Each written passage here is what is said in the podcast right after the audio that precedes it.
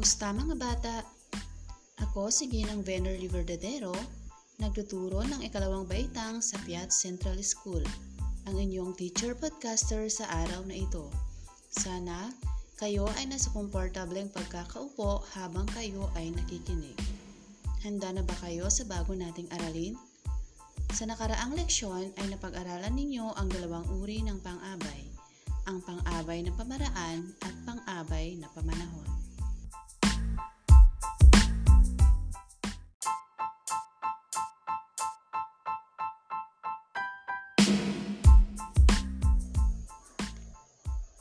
Alam nyo ba na may sampung uri ng pang-abay?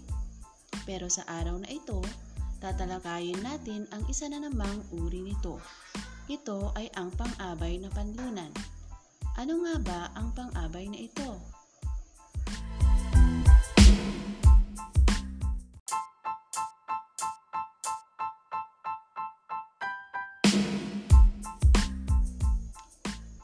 Bago natin talakayin ang pang-abay na panlunan, ay makinig munang mabuti sa babasahin kong kwento.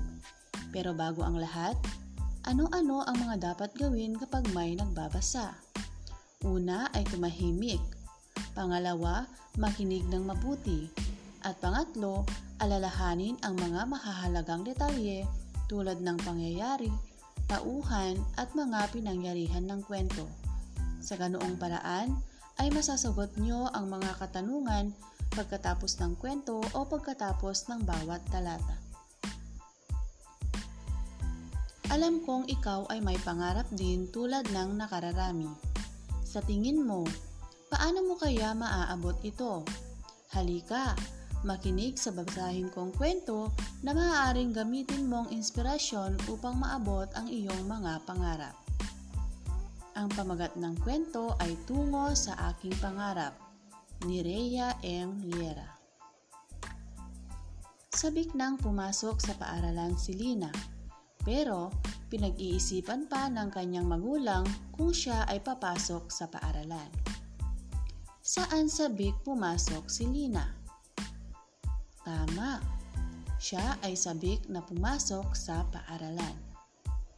Malungkot na binanggit ng kanyang ina ang tungkol sa pamamaraang online na pag-aaral na magaganap sa pagbubukas ng klase. Sa tono ng pananalita ng kanyang ina, alam niya ang magiging kapalaran ng kanyang pag-aaral. Paano pinag-uusapan ng mag-asawa ang pag-aaral ng kanilang anak? Tama, pinag-usapan nila ito ng malungkot. Mahirap lamang ang pamilya nila Nakatira sila sa isang barong-barong. Saan nakatira ang pamilya ni Lina? Tama, nakatira sila sa barong-barong. Alam ni Lina na hindi kaya ng kanyang magulang na bilhan siya ng cellphone o kaya naman ng computer na siyang pangunahing gamit sa online na klase. Kaya, bago pa makapagdesisyon ang kanyang magulang, nagsalita na siya tungkol sa nabanggit ng kanyang guro. Sinabi ni Lina sa kanyang ina ang tungkol sa iba pang pamamaraan na gagawin ng mga pampublikong paaralan tulad ng pagtuturo gamit ang module. Ano pa ang ibang pamamaraan na gagawin ng pampublikong paaralan bukod sa pamamaraang online? Magaling! Ang pamamaraang pagtuturo gamit ang module. Nakiusap siya na huwag siyang patigilin sapagkat gusto niyang makapagtapos ng pag-aaral upang maabot ang kanyang pangarap. Pangarap niyang maging isang doktor. Ano ang pangarap ni Lina?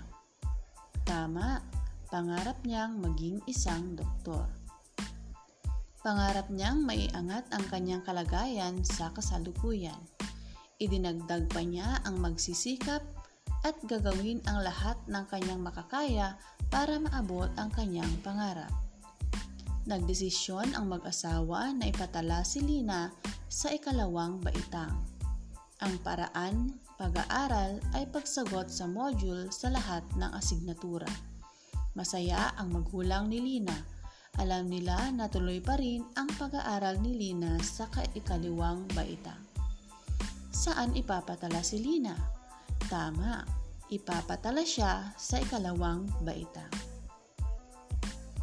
Ang mga pariralang sa paaralan, sa barong-barong, sa ikalawang baitang na nabasa o nabanggit sa kwento ay mga halimbawa ng pang-abay na panlunan. Ang pang-abay na panlunan ay nagsasaad ng lugar na pinangyarihan ng kilos at sumasagot sa tanong na saan. Ang pang-abay na panlunan ay nagsasaad kung saan ginawa, ginagawa o gagawin ang kilos sa pangungusap.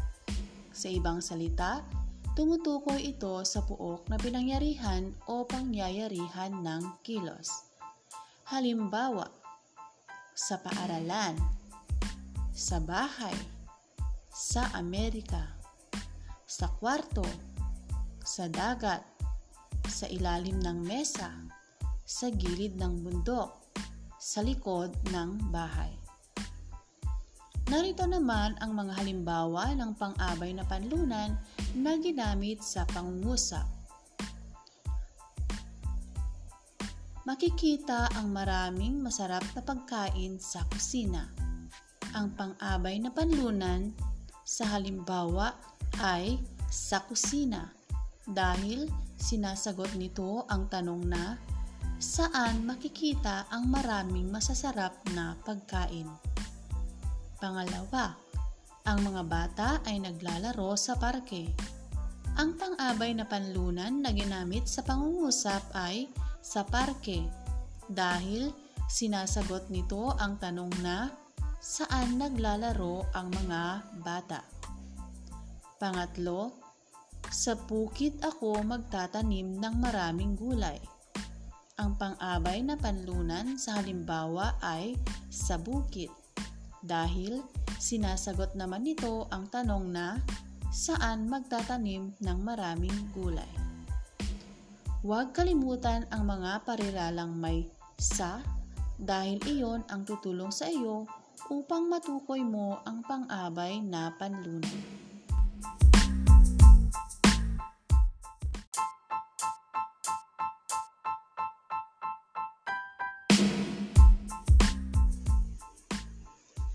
Ngayon, handa na ba kayo sa mga nakakaaliw na gawain? Tara na at mag-enjoy. Unang gawain, bilugan ang pang-abay na panlunan na ginamit sa mga sumusunod na pangungusap. Pangalawang gawain, piliin ang angkop na pang-abay na panlunan upang mabuo ang pangungusap. Pangatlong gawain, buuin ang mga pangungusap sa pamamagitan ng paglalagay na angkop na pang-abay na panlunan sa patlang. Piliin ang sagot sa loob ng kahon. Panghuli, Gamitin ang mga sumusunod na pang-abay na panlunan sa sariling pangungusap. Bibigyan ko lamang kayo ng 10 minuto para gawin ito.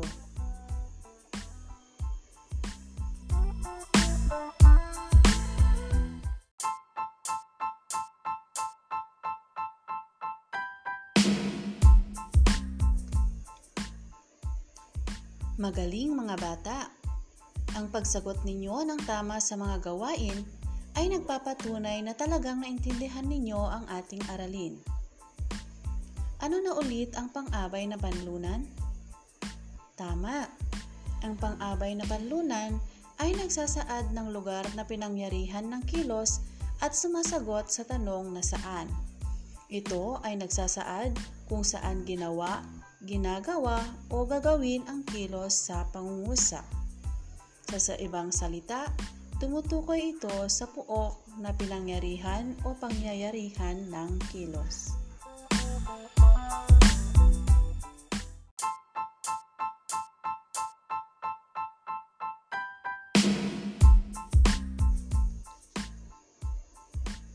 Maraming salamat mga bata.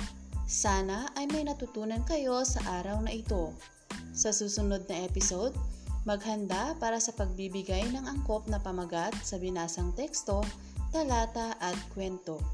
Muli, ito ang inyong teacher podcaster, Venerly Verdadero, nagsasabing mag-aral lagi ng leksyon, upang kayo ay mas lalo pang maging magaling sa araw-araw. Muli, salamat sa pakikinig. Sana ay nag-enjoy kayo. Hanggang sa muli, paalam!